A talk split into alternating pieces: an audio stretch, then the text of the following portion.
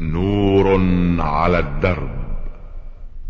برنامج يومي يجيب فيه أصحاب الفضيلة العلماء على أسئلة المستمعين الدينية والاجتماعية.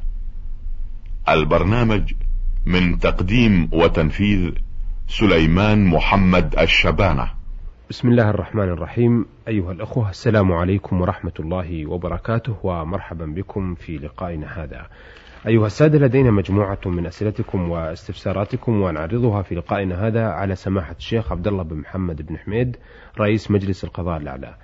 أه مرحبا بفضيلة الشيخ. مرحبا بكم السؤال أو الرسالة الأولى وردتنا من الأحساء من المرسل ميم نون حاء يقول في رسالته من كتاب الفوائد لابن الجوزية مطبعة الإمام 13 شارع محمد كريم القاهرة بالقلعة قال في كتابه أن أحمد بن حنبل أبطل شهادة من دخل الهند للتجارة لأنها بلاد كفر. هل هذا صحيح؟ أرشدونا جزاكم الله خيرا.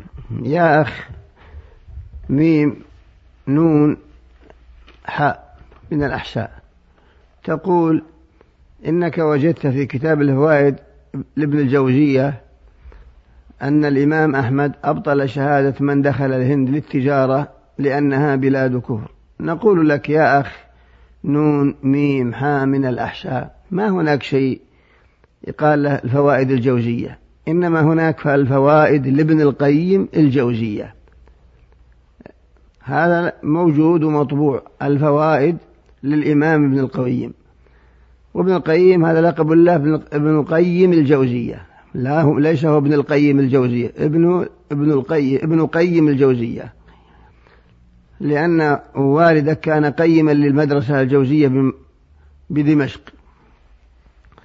أما ما نقلته عن الإمام أحمد فهذا فيه تفصيل.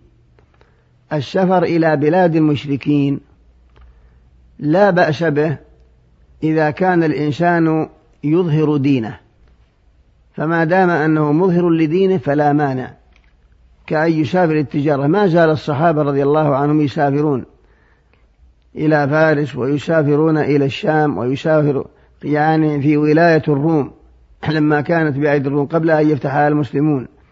والرسول صلى الله عليه وسلم سافر إليها في تجارة لخديجة. أما إذا كان لا يستطيع إظهار دينه فهذا لا يجوز. أن يسافر إلى بلاد الكفر. لا لتجارة ولا لغيرها. إذا كان عاجز عن إظهار دينه. أما إذا كان يستطيع أن يظهر دينه على نول فهذا لا مانع من السفر ما زال المسلمون يسافرون ويتجرون ما دام أنهم يظهرون دينهم. وإظهار الدين يقول في بعض العلماء ليس هو مجرد الصلاة والصوم لا بد هو بنفسه أن يؤدي شعائر الإسلام الواجبة عليه. وكذلك يبين أن ما عليه هؤلاء أنه كفر وأنهم ليسوا على هدى وليسوا على حق. هذا هو إظهار الدين على ما قرره جمع من أهل العلم والله أعلم. رسالة أو سؤاله الثاني يقول هل صحيح أن نواقض الإسلام أربعمائة والمجمع عليه عشرة؟ وهذا أيضا من كتاب الفوائد لابن الجوزية المذكور في السؤال الأول. تقول هل صحيح نواقض الإسلام أربعمائة وأن المجمع عليه عشرة؟ نواقض الإسلام كثيرة. ألف الشيخ محمد بن عبد الوهاب رحمه الله رسالة سماها نواقض الإسلام وهي مطبوعة وذكر, وذكر فيها الأمور التي ينتقض بها إسلام العبد. وأما ما تحصل به الردة فهي كثيرة جدا. ألف العلماء في كل مذهب في كتب الحنفية والشافعية والمالكية والحنابلة باب حكم المرتد. قالوا باب حكم المرتد وهو الذي يكفر بعد إسلامه. فمن أشرك بالله أو جحد ربوبيته أو وحدانيته أو زعم أن لله صاحبه أو ولدا أو جحد صفة من صفاته فإنه مرتد. أو حرم ما هو مباح مجمع عليه كمن قال إن التمر حرام أو أن الخبز حرام هذه ردة. أو استحل محرما مجمعا عليه كمن قال إن الزنا حلال أيضا فهذه ردة. وهي كثيرة جدا. ألف فيها بعض العلماء وأنهاها إلى أربعمائة وبعضهم إلى أكثر من ذلك. والحاصل أن من أشرك بالله أو جحد ربوبيته أو وحدانيته أو صفة من صفاته أو زعم أن لله صاحبة أو أن له ولدا أو حرم حلالا مجمعا عليه أو أو أحل حراما مجمعا عليه فإنه بذلك يكون مرتدا. وللمسألة تفاصيل وبحوث طويلة في كتب أهل العلم قد تزيد على أربعمائة. قد تزيد على أربعة باعتبار فروعها ومفردات مسائلها والله أعلم. آه، سؤاله الأخير يقول أرجو من فضيلتكم التكرم بالأمر بطبع كتاب لعدة أجزاء لأحاديث الرسول الصحيحة فقط ومنقحة بدقة حتى لا يكون آه، أقل شك للإنسان يدخل منه. آه، فتح الله عليكم بالخير.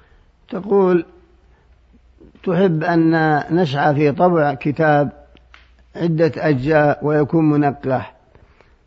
حتى لو وجد هذا الكتاب وطبع لا تستطيع أن تفهمه إلا بمعلم. ربما تقرأ الحديث ما تعرف معناه ولا ما دل عليه ولا ما يستنبط من هذا الحديث من العلوم والمعاني. كما قيل من كان شيخه كتابه كان خطأه. أكثر من صوابه. فلا بد لك من معلم يعلمك عن هذا الحديث ثم يشرحه لك ويبين لك ما في هذا الحديث من الفقه والمعاني وما تضمن من التوحيد أو الآداب إلى غير ذلك. فمجرد مرورك له وقراءتك له لا تكفي. ربما لا تفهمه أو تفهم منه غير المعنى الذي دل عليه الحديث. تفهم معنى آخر على حسب لغتك. والحديث لم يدل عليه ولم يتناوله. وأمثلة هذا كثيرة. ولكن الذي أنصحك وأحبه لك أن تقرأ على بعض طلبة العلم. حتى يشرح لك معنى الحديث ويبين لك فقهه ويبين لك معناه وما فيه من العلوم. هذا هو الذي ينبغي. بدون أن تعتمد على قراءتك وعلى فهمك أنت. والله أعلم. آه هذه الرسالة أعتقد وردت من المغرب العربي. آه يقول سائلها عبد السلام بن محمد تارودانت آه هل تجوز الصلاة وراء إمام مخالف لسنة الرسول صلى الله عليه وسلم إذ أنه يعلم غاية العلم بأن وضع اليد اليمنى على اليد اليسرى آه هي السنة الثابتة عند رسول الله صلى الله عليه وسلم ولكنه يمتنع بإصرار عن فعل هذه السنة. ويعلم بأن قول المأمومين آمين جهرا في الصلاة الجهرية عقب قول الإمام ولا الضالين هو كذلك السنة الثابتة عن رسول الله صلى الله عليه وسلم. وهذا لا يقبل هذا بل يحاول منع المأمومين من قول آمين عن طريق الشروع في السورة بعد قوله ولا الضالين مباشرة دون أن يسكت. وكل هذا يفعله وعن إمام آخر. يفعل مثل هذا أيضا وزيادة على انخراطه في الطريقة التيجانية أي أنه من الصوفيين التيجانيين آه، الطريقيين. فنريد من سماحتكم أن تبينوا لنا هل تجوز الصلاة وراء مثل هؤلاء أم لا. يا أخ عبد السلام محمد من المغرب تقول ما حكم الصلاة خلف شخص خلف شخص يخالف سنة رسول الله صلى الله عليه وسلم ثم مثلت لذلك بقبض اليد اليسرى باليمنى وأن الإمام يرسل يديه إلى جنبيه فهل تصح الصلاة خلفه وهو مرسل ليديه إلى جنبيه لم يقبض اليسرى بيده اليمنى. نقول لك يا أخ عبد السلام الصلاة صحيحة في هذا إن شاء الله. لأن قبض اليدين سنة وليس بواجب بل عندكم في مذهب الإمام مالك يرون أنه هو الأفضل وهو إرسال اليدين. ولكن الصواب الذي دلت عليه سنة رسول الله القبض. يقبض كوع يده اليسرى بكفه اليمنى ويضعهما على صدره كما في حديث وائل بن حجر. وجاء في حديث علي في حديث علي من السرة من السنة وضعهما تحت السرة. والأمر في ذلك كله سهل فإن المسلمين مجمعون على أن الصلاة صحيحة لو أرسل يديه إلى جنبيه. وهذا الإمام عندكم لا أعتقد أنه يريد مخالفة النبي صلى الله عليه وسلم إنما قلد الإمام ما نسب إلى الإمام مالك. قلد مذهب المالكية القائلين بأن الأفضل إرسال اليدين وإن كان هذا خطأ لأن الدليل واضح لكن لا يؤدي إلى بطلان الصلاة فالصلاة خلفه لا بأس بها صحيحة إن شاء الله.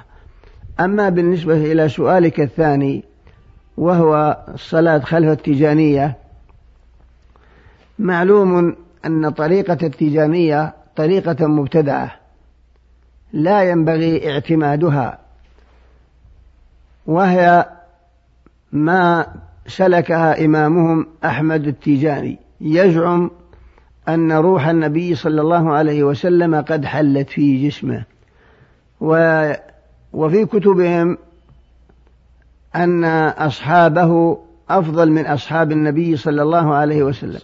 وأن الورد الذي ألفه أفضل من القرآن بستة آلاف مرة. وعندهم أشياء غريبة فإذا صح هذا عنهم فلا شك أن الصلاة خلفهم لا تصح. إذا كانوا يعتقدون أن ورد التيجاني أفضل من القرآن بستة آلاف مرة وقيل بستين ألف مرة فهذا غلط كبير.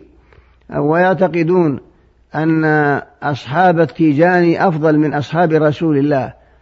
كما هو موجود في بعض الكتب التي تنسب هذه الأشياء إلى الإمام التيجاني فإذا كان هذا صحيح فلا ينبغي الصلاة خلف من يعتقد هذا الاعتقاد. ليس هناك أفضل من القرآن بل أشرف كتاب أنزل من السماء على جميع الأنبياء هو ما أنزل على النبي صلى الله عليه وسلم.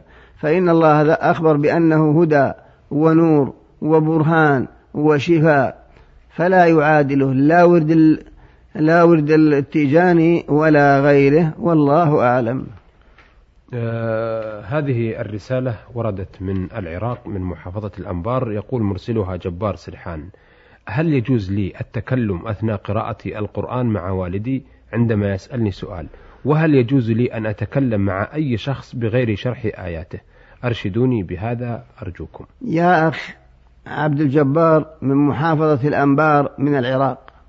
تقول هل يجوز لك أن تكلم والدك في أثناء قراءتك للقرآن إذا سألك أو سألك غيره؟ لا بأس ما في مانع. تقف على الآية وتكلمه بما تريد وتجيب عما سألك عنه سواء كان أبا المتكلم أباك أو غيره لا مانع منه. لأنك لم تكن في صلاة والنبي صلى الله عليه وسلم إذا قرأ القرآن كان الناس يسألونه عن معاني القرآن ويسألونه عن غيره من أمور شؤونهم فكل هذا لا بأس به إن شاء الله. نعم. آه هذه الرسالة وردت من الجمهورية العراقية محافظة آه، نينوى قضاء الشرقاط. آه من الأخت فاطمة عبد الصمد. تقول في رسالتها أنني من المؤمنين بالله عمري آه، كذا سنة آه، مت... ختمت القرآن الكريم 12 مرة وحفظت حوالي 40 حديثا من أحاديث الرسول الكريم صلى الله عليه وسلم. تركت المدرسة سنتين فقط خوفا من أن آه، أداني أو أقرب أو أقترب من الرجال. وبعد ذلك رجعت أدرس ليلا حتى أكمل دراستي وأنا الآن سنة أولى متوسط. ومعي كثير من البنات يدرسن معي وندرس مع الطلاب. لما أرجع من الدوام أحس وكأن ذنوبي ملأت السماوات والأرض وأقوم أستغفر ربي وأبكي وأقول ليتني أترك المدرسة مع العلم أنني مؤمنة. لماذا هذا الشك يحدث في قلبي؟ أفيدونا يا شيوخنا الكرام أفادكم الله. يا أخت فاطمة عبد الصمد من محافظة نينوى بالعراق تقولين إنك قرأت القرآن ثنتي عشرة مرة. وحفظت من أحاديث رسول الله أربعين حديثا. وأنك تركت المدرسة منذ سنتين ولكنك عدت إليها مرة أخرى مع بنات أخريات معك إلا أنك تخالطين الطلاب جميعا. فإذا رجعت ترين أنك أجرمت وأخطأت بمخالطتك للتلاميذ لا شك أن هذا خطأ ولا شك. فمخالطة البنت للطلاب لا يجوز ولا ينبغي. فهم لا يجوز لهم أن يخالطوا البنات والبنات لا يجوز لهن أن يخالطن الرجال بل كل على حدة. فإذا كان الأمر كذلك فأنت ابتعدي عن مخالطتهم. إن أمكن أن تجدي مدرسة أو معلمة تعلمك بدون اختلاط فهذا لا بأس به والأولى وإذا كان الأمر لا يمكن إلا باختلاط فالأولى ألا تدرسي. ما دام أنك حفظت القرآن وعرفت شروط الصلاة وأركان الصلاة والشيء الذي لا بد من معرفته لإقامة الدين فهذا يكفي إن شاء الله. ولا ينبغي أن تخالط الرجال. مهما كانت الحالة.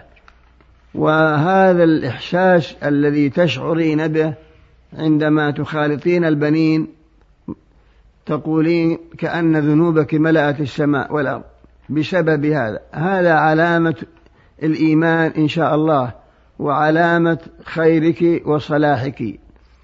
حيث تأثرت هذا التأثر العظيم من مخالطة من لا يجوز لك مخالطته. فأنا أنصحك بالابتعاد عن هؤلاء وعن مخالطتهم كما دلت عليه الشريعة الإسلامية حيث نهت عن مخالطة الرجال بالنساء وأن كلا على حدة هذا هو المتعين.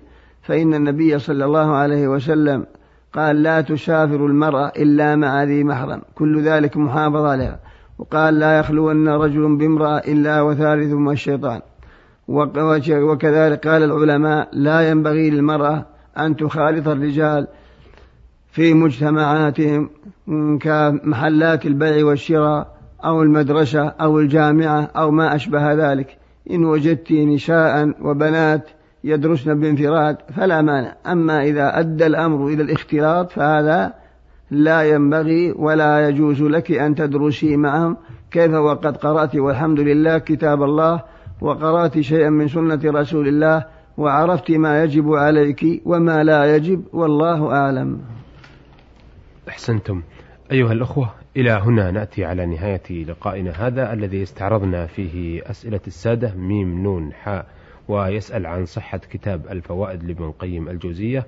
وعبد السلام ابن محمد آه، تارودانت من آه، المغرب العربي وجبار سرحان من العراق محافظة الأنبار وأخيرا فاطمة عبد الصمد من العراق.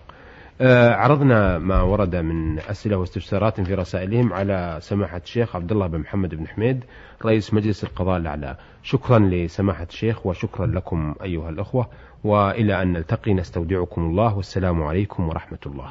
نور على الدرب.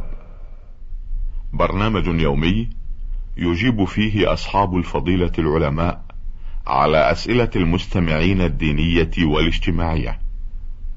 البرنامج من تقديم وتنفيذ سليمان محمد الشبانة.